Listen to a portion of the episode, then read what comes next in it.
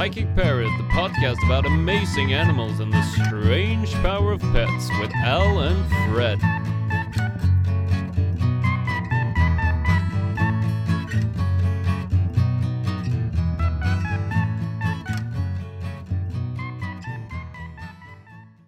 Give us an intro. Welcome back, ladies and gentlemen, to uh, Psychic Parrot, uh, the show about the mysterious power of pets and mythical creatures of the over and under and in between world. Exactly, Fred. That is a very good way to put it. yeah. Um, so this is Fred and Al again. But again, if you didn't listen to part one, uh, maybe you want to do that, but that's fine. Yeah, people prefer. I would like to make a formal apology to anybody who thought I would not be talking about Sasquatches today, Oh. but I'm not. Ah. So ha, I'm talking about the skunk ape of Florida, the poor man Sasquatch. Uh, no wonder he didn't get that famous. He's on the way. He's a rising star. Oh, okay. He is, or not he, she, they, it, whatever. They're they're on the way. I think you'll be hearing more about um, Florid, Floridian skunk apes in the near future. Skunk ape, eh? Stinky ape. People are just tired of the squatch. You know, Mm, they want yeah. something fresh, new Yeah. blood. You know, Yeah. that's just how it is. We used to like Johnny Depp movies, and now people want to watch movies with uh, Timothy Shamalama Ding Dong. So of course we do. exactly. So it's all right. that's fine. Yep. And so make way for the skunk ape of Florida. So who's this guy? So this is again thanks to probably one of the best websites I pull information from, which Yep. is the Smithsonian website. Yeah. So even on the way to reading about skunk apes, I found an unrelated article about meth pollution in waterways turning trout into meth addicts. So that's the sort of thing. This is just me plugging their website. There is so many incredible articles on this website. That- that's not even a myth. that's not even a myth. There are, there are trout out there that are slightly addicted to methamphetamine. Just yeah, so if you want a constant flow of punchy articles, this is the website for you. Really it is. So If you want to catch more trout, you have to cook some meth. yeah. Yeah. Exactly. Yeah. There's actually a King of the Hill episode about that, but Oh. they use they use crack. Okay.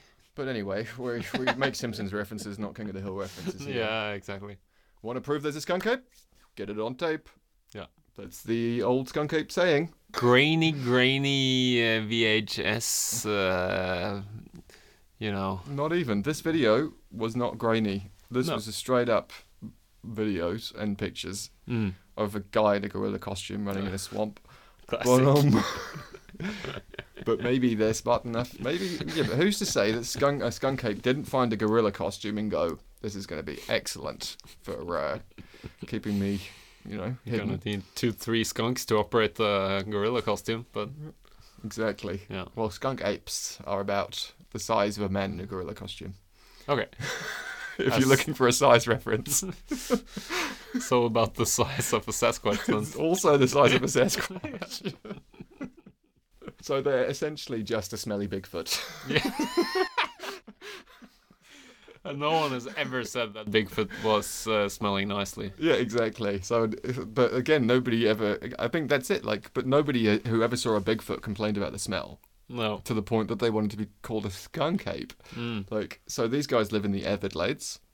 Mm. But yeah, these guys, uh, that's where these guys are. So local man Dave Shealy, when he was 10 years old, Mm. uh, gave this account. It was walking across the swamp, and my brother spotted it first, but I couldn't see it over the grass. I wasn't tall enough. my brother picked me up, and I saw it about a hundred meters away. We were just kids, and we'd heard about it, and knew for sure what we were looking at. It looked like a man, but completely covered with hair. That's how I think he sounds. He's pretty into this. So him and his brother stared at the creature, mouths agape. Apparently, they they they're sh- they're shocked by this, and then the ape runs away into the thing, and he's like, "Wow, this is crazy." He remembers thinking, "Holy crap! I finally saw the damn thing, and it got away just like that." so So Dave, now in his fifties, so forty years later, Yeah. he is still a believer, and he's seen them a few more times since then. And he's gone as far as founding the uh, Skunk Ape Research Headquarters. and you can visit this place. Which is his trailer out back. It, it's a, it is a trailer. It's also a campground. he, he has a menagerie, and yeah, he's the self-proclaimed Jane Goodall of skunk apes. Huh. Dave did finally catch one on film, uh, relatively recently. So this is again from the Smithsonian. This is all from the Smithsonian. So in this video, it's a it's a skunk ape running. Just you see that he's he's doing what like the Bigfoot did, but he's a little bit more scared.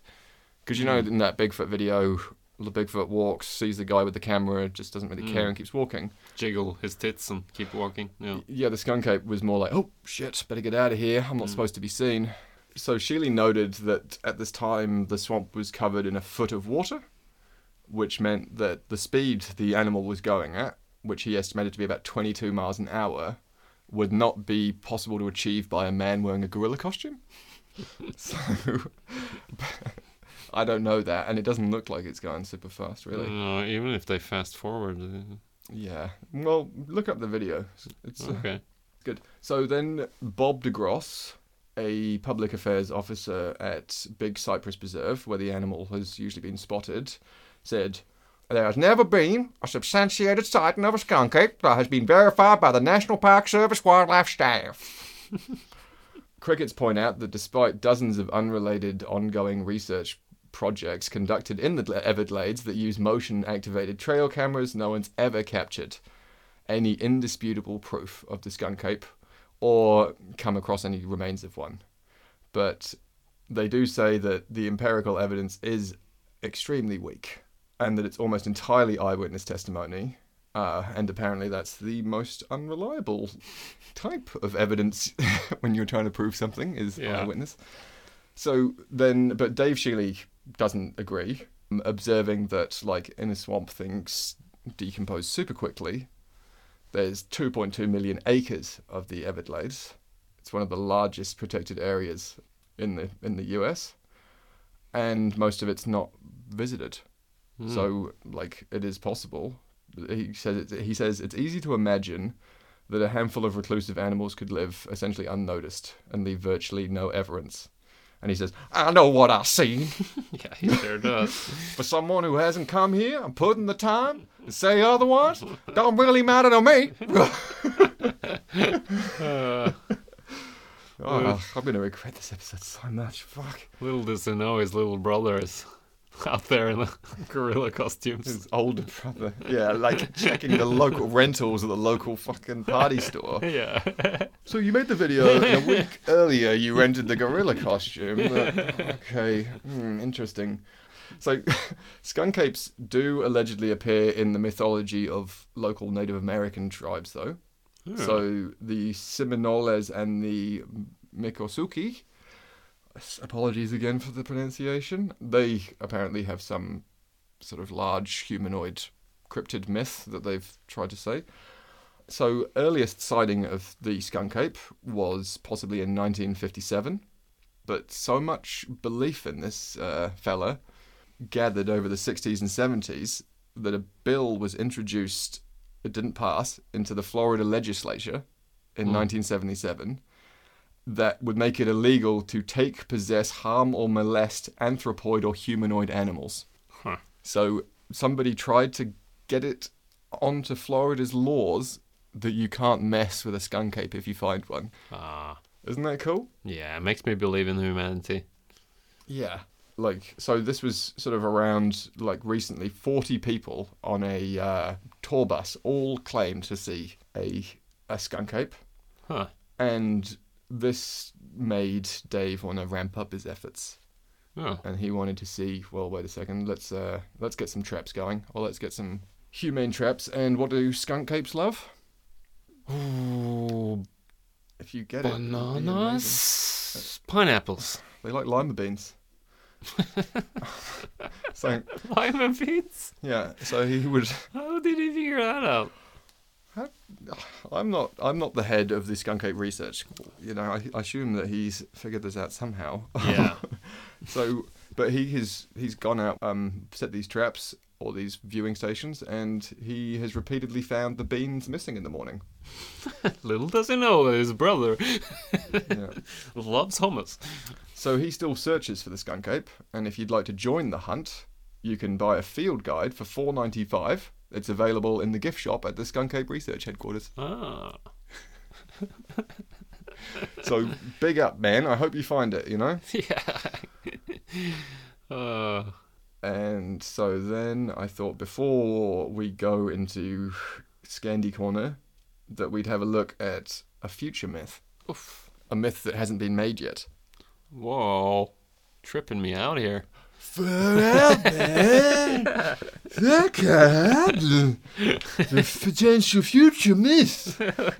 Here be dragons, man. So, sorry, that wasn't directed at you. That was Oh, just me okay, okay, riffing. okay. Um, so, Days of Future Myths. Um, in 1981, the Department of Energy gathered a group of scientists, engineers, and linguists together to form what they called the Human Interference Task Force. Yeah. So, the issue is that there is no method available to continuously provide the necessary knowledge about the location of nuclear waste over thousands of years. So, the goal is to find a method for ensuring that whatever is left of humanity or aliens in 10,000 years is warned about nuclear waste storage facilities. Oh, yeah. Because the thought being, if you simply made physical or visible deterrents, the stupid monkeys that we are might think it's a trick and the structure's full of gold or Mm. goodies or whatever you need. And because most of us can't read a text from a thousand years ago, why would it be any different in the future trying to read something 10,000 years old? Oh. Um, So they're gonna make a myth, huh? so it's it's telling people there are dragons in the forest to keep everybody out. So And then David's gonna come in and just like, what if we make a safari? Exactly, but this group, the Human Interference uh, Task Force, yeah, which I wish I'd been a part of, they came up with a few different ideas. So one was to one method considered was to create an atomic priesthood around the concept to keep the knowledge. The problem being knowledge of nuclear waste sites would be too much power to give one group because then you've got political leverage Mm. because you know where the stuff's buried. And so they weren't super keen on that one. Another one was to put a code into the structure of certain flowers' DNA uh, with a necessary warning in it and plant these in abundance around sites. Uh, the issue is we don't know if in a thousand years or in 10,000 years' time people will have flower decoding technology. um, yeah, so then they came up with a different answer and like maybe my favorite answer. The other answer was bury it so deep that you would need the technology to dig that hole it would mean you were at the technological level to read the warning. Oh. But that was the boring one. So I didn't like that one. But this one, so in 1984, this is according to the Guardian newspaper, again, a great source of information. so in 1984, writer Francois Bastide and semiotician Paolo Fabbri suggested the answer could lie in breeding animals that react with discoloration of the skin when exposed to radiation.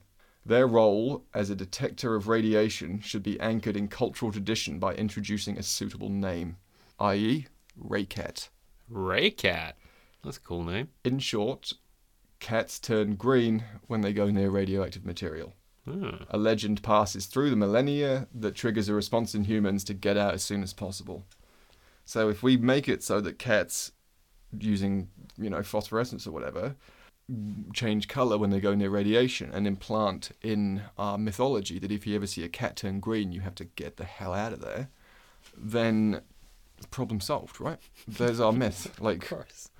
It's so, stupid. It might work. I don't know. But the the, the the idea has recently gained new traction. So there's a thing called the Raycat Solution Movement, formed in 2015, is working to insert ray Raycats into the cultural vocabulary. I have inadvertently joined this movement by mentioning this. They say it may be possible to harness some animals' innate capacity to become phosphorescent or bioluminescent or, or to observe and emit light, but cats don't have that physiology. but they could engineer potentially cats that glow uh, using some sort of cellular study, and then they would make that a myth. Isn't that cool? it's very cool. Yeah. The, I Ra- the Ray Cat solution. Uh, yeah. It's not gonna work, but it's great. I just love that it's not, and this is this is the like this is the U.S. Department of Energy. Yeah. This isn't just a bunch of like crackpots in in a basement. No. This is legitimate concern for something like that, Yeah. and I love that stuff. It makes me feel so warm inside. They're still rocking. Yeah, and the cow, like, yeah, we should notify them about the podcast. Like, hey guys, we're, we're, adding this to the cultural zeitgeist. Yeah. Plug us on your website. All right, so that's where we are with um with those sorts of myths, and now because we're in Denmark and we have such a huge listener base here in Denmark. Mm-hmm. By the way, we we've reached over a thousand listens. Thanks, guys. It's awesome for us. Like, yeah, that's awesome. We're very happy about it. Yeah. So we are going to talk about. Well, I'm going to try and say the word, and then you're going to tell me how to say it right. Hugin and Meeman. Hugin and Moonin. Hugin and Meeman. Yeah, yeah, yeah. Okay. Two ravens sit upon his shoulders and whisper all the news from which they see and hear into his ear. They are called. Hugin and Moonin. He sends them. You want to try that again? No. He sends them out in the morning to fly around the whole world, and by breakfast they are back again. Thus he finds out many new things, and this is why he is called Raven God. You know that one? Not the quotes, but I know the story, the mythology. Very, you know, it's just there. It's just that he's, there, he was the Raven God. There's a lot of associations between ravens and war. Hmm. So of course he's the god of war. He's the god of ravens. He's the god of so many things. So Mhm. f- that's why he's you know deeply connected to these clearly smart. They must have people thought they looked smart then. They were right. They were right. So while we were on these uh, Scandi myths, I'll give you a couple of honourable mentions before we. I'll tell you my favourite one. Mm-hmm. So there's Sleipnir, the eight-legged horse. Eight leg. Yep, he was. Uh, he was. Um, he was the son of Loki, or one of the children of Loki. But in Mm. this version, Loki was a was a was the mother rather than the father because of sort of a thing that happened with a horse that I don't really want to get into. Hmm. For me, my favourite of the uh, Norse. Sorry. right, it's all right. I don't... Norse myths are awesome. Yeah. Like, I really love them. Like, outside of all the racist crap, there's some really beautifully told mythology. Yeah. And the fact that they don't know half of it, like, some of it is so lost that they have, like, the name of a godhead or a deity, but no other information about them. Yeah. And so a lot of this is just plugged together by people that want to Yeah. Keep it alive without making it about fucking horrible garbage shit like racism. So my favorite though is Fenrir, also known and mispronounced by people like me as Fenris Wolf. Fenris Wolf. Fenrir. Fenrir. So I'm gonna tell you a little story about Fenrir the wolf. So a long, long ago, like when the apocalypse was coming, Ragnarok, it was going to be the children of Loki that were going to be responsible for this, or at least some of his children. Hmm. to make way for the cycle. Like there'd be a Ragnarok and then the regeneration, and there'd be a new set of gods, and everything Mhm. rotates. Right? No, it's not the first Odin. It's not the last Odin. Yeah. It's a cycle. So one of these uh, guys was going to be the World Serpent, Jormungandr, the the World Serpent. I'll have to read it. Jormungandr. Jormungandr. Oh yeah. So he was famous for being wrapped around the mortal world of Midgard. Yeah, Midgar's uh, the worm or the not the worm. World Serpent. Midgardsormen. That's uh, in Norwegian. Um, yeah, it's um, it's a eel or some sort of creature that wraps around the whole world. And this, the only reason I mention him is because does that mean that ancient Scandinavians thought the world was a sphere Hmm. or he was wrapped around the circumference? Like, I don't know how flat earthers can interpret that one, Yeah. or if they were ancient flat earthers, or if ancient people's perception was that he wrapped around the world, Hmm. like because it what was it over the fucking disc or, Or, like a ring around. or a land. ring, yeah, or he- was he more of a like ice wall Hmm. style? monster? Interesting. That's why I bring it up because it was a bit interesting. Thanks for validating me, Fred. Oh, no problem. Any day. On to Fenrir. Yeah. So thank you to Herodotus History blog on WordPress. So just as Jormungandr Mm. was a giant snake, Fenrir was a giant wolf. And the gods were terrified of Fenrir Mm. because he was the most powerful of Loki's children. And they were terrified that left unchecked what he could do. So the gods decided to bind the great wolf, but they found that there was not a rope or chain that could be used to keep him bound. And they would test him and say, just as a joke, be like, hey, how strong are you? Maybe we put you in these chains and see if you can break out of them. uh, and he was like, okay, this is odd, but Yeah. sure. so he kept showing them that he could get out of the ropes, and I think that that he started to get a bit suspicious of all this after a while. So in the end, the gods went to these dwarfs and got, got them to uh, fashion a special unbreakable ribbon called Gleipnir, which I imagine you could probably use to tame a Tikbalang as well if you wanted. Mandy, And this is what I like about Gleipnir. It was made from the sound of cat's footfalls, the beard of a woman, the spit of a bird, the breath of a fish, the roots of a mountain, and the nervousness of a bear. Nervousness of a bear. Yeah. Wait, beard of a woman? Yep. and the sound of a cat's footfalls. And the breath of a fish. Like, the reason none of these things exist. Uh huh. Ah. So it's made by the impossible. And if you're Ah. gonna, if you have to do something impossible, you need something impossible. I Mm. love that like description of it. It was made of a cat's footfalls. Like so, all that went into making Gleipnir. Um, however, Fenrir was a bit wise to this, and said, "I'm not going to uh, let you bind me with that unless one of you put your hand in my mouth while you do it." And Tyr, who was the god of war at the time, said, "All right, let's do it. I'll put my hand in the mouth." And then when Fenrir realized that he couldn't get out of the uh, the magic rope, he bit off Tyr's hand. So Fenrir was thought to be a father as well, and his sons Skull, meaning treachery, and Hati, meaning hate, were going to chase the sun and moon across the sky, and that's why you have night and day in uh, Norse mythology. And then during Ragnarok, they would finally catch it, and that's that would destroy the sun. Their their explanations are just so reasonable. Yeah. So Fenrir himself was to believe to be one of the participants in one of the greatest duels in all of Norse mythology.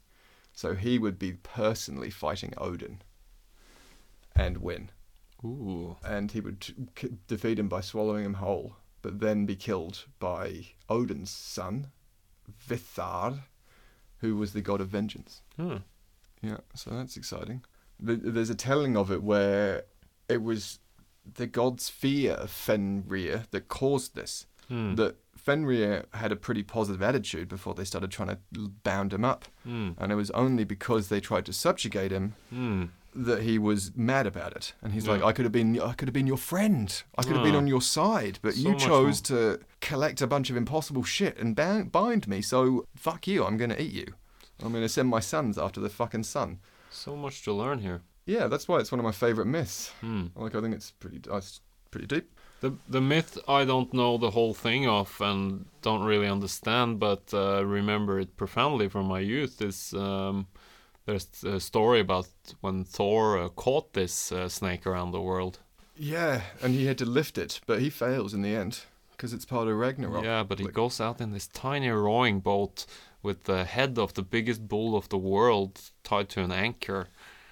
But the thing is, he gets it. I think he gets it once, Hmm. and then it throws away. Gets Yeah. it, and then then it becomes enormous. Yeah. And then the second time, he's trying to lift it, and he can't lift the world serpent. But that was one of his trials at one point. Yeah. was to lift the world serpent, and they were impressed that he could at least get a little bit off the ground. Yeah. Well, uh, Thor, he's a he's a he's a handful. So we're just going to polish this off. Like I'm going to talk a little bit about Aesop. Mm. Like again, these are not necessarily myths; they're morality tales. Mm. But again, this is animals defining a lot of how we act and how we Mm. sort of think. So these stories have had such a direct result on our morality. Where does uh, this come from? Aesop fables. So Aesop was a guy who was around in. This is coming from. This is a book I'm reading called uh, Penguin's Popular Classics. uh, Aesop's Fables, and it's selected and adapted by a guy called Zach Jack Zipes. Zach Jack. Yeah, it's a cool name. Yeah. Jack Zipes. Here we go. So Aesop, who is around circa 620 BC to 560 BC. So although it's unlikely that many of the 200 or so fables attributed to Aesop were created by him, Mm. his fame as a storyteller was so great and so widespread that practically any fable heard was likely to be ascribed to him. Huh. A little bit about his life. So, uh, so according to legend, he was enslaved and made the property of a citizen named Iadmon, who resided on the island of Samos. Impressed by Aesop's wisdom and wit, um, which used to help Iadmon like settle disputes, uh, he gave Aesop his freedom. So, as a free man, he was thought to have travelled to Athens, um, and his fame spread quickly and brought him to the attention of the local despot called Pisistratus, ruler of Athens and a fierce enemy of free speech.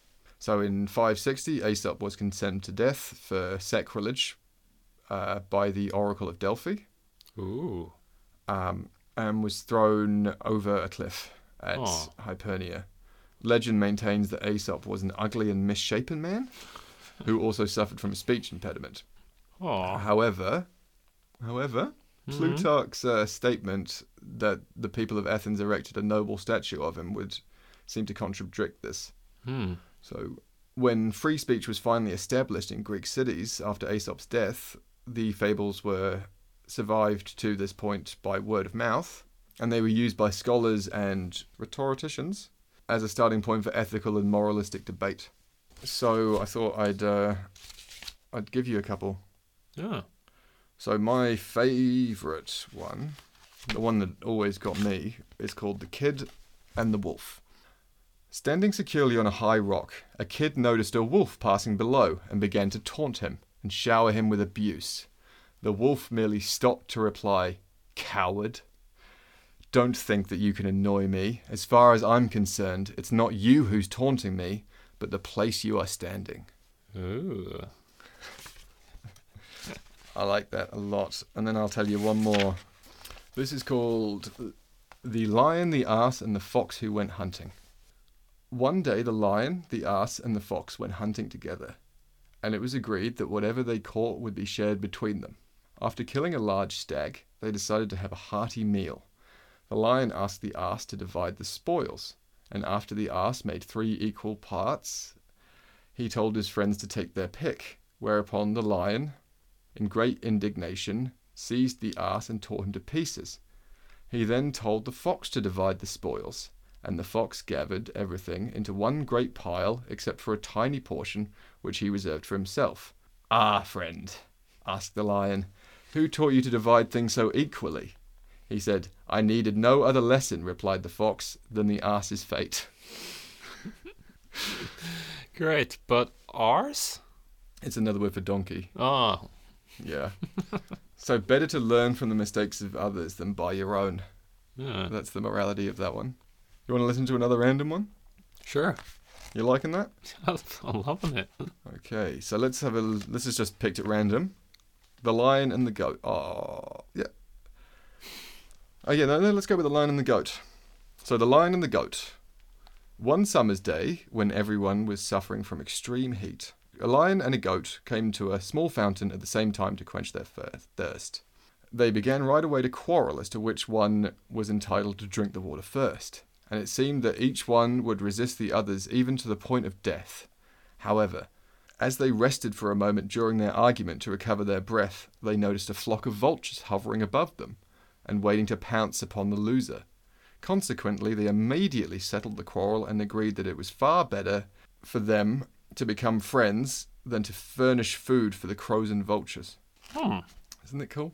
Yeah, it's very um, yeah, it's got a positive swing to it. Yeah, that's what I really like about them. Yeah. So we'll do one more. Uh, the boys and the frogs. Some boys were playing at the edge of a pond when they noticed a number of frogs in the water and began pelting them with stones. Always these kids. They had already killed many of the poor creatures when one of the frogs, more courageous than the rest, we'll call him Terry, lifted his head out of the water and cried, cried out to them, "Stop your cruel games, my boys. What you think is play is death to us." Which is true. Like I think that's a great one for animals, right? Like that's a good concept. Like it might be fun to fuck with animals, but it's the Terry's not going to be happy about it. No, that was just that. Yeah, that's it. They're all really short. Like this is the cool thing, and like you'd know some hmm. of these. Like you'd know the boy who cried wolf. Yeah. You'd know the tortoise and the hare. Yeah, You'd know the dog in the manger. Never heard. A dog made his bed in a manger and kept the horses from eating their food by snarling and growling at them. A manger is like a horse feeding spot. Hmm. See what a miserable cur this dog is, said one of the horses. Even though he himself cannot eat hay, he won't allow anyone else to eat it who can. Um, and then we should not deprive others of their blessings simply because we cannot enjoy them ourselves. Isn't it cool? Like I've read this book Yeah. uh, cover to cover. I will. Yeah, I think that's enough. Are you, you satisfied with fables, or you want to hear one more? I want to borrow the book. Yeah, you can borrow the book then. All right, we'll just plug in. all right, so that's you know. Penguin Classics. always leave them wanting more. yeah. Um, Ah, I feel we just scratched the surface of mythical animals. It should be uh, maybe that'll be the but you can sister podcast. You could have a whole. You could yeah. You could go forever. Yeah. Like you Yeah. know. You could become that myth about the two guys that talked about mythical animals until they turned into sparrows and flew off to the elephant kingdom. And one of them was a horse who roamed Copenhagen. and one of them was a horse. yeah, maybe we'll talk about who's in the finale, but it's not going to come up No. anytime soon. We have to reveal at some point. Yeah. Anyway, always leave them wanting more. This is uh, Fred and Al, Alan Fred, uh, checking out strange and mythological world, powerful pets. Be nice to animals, or they gonna fuck you up, yo. yeah, don't, don't throw pebbles at them. Yeah. Yeah. Thanks a lot for listening. We'll catch you next week. Bye bye.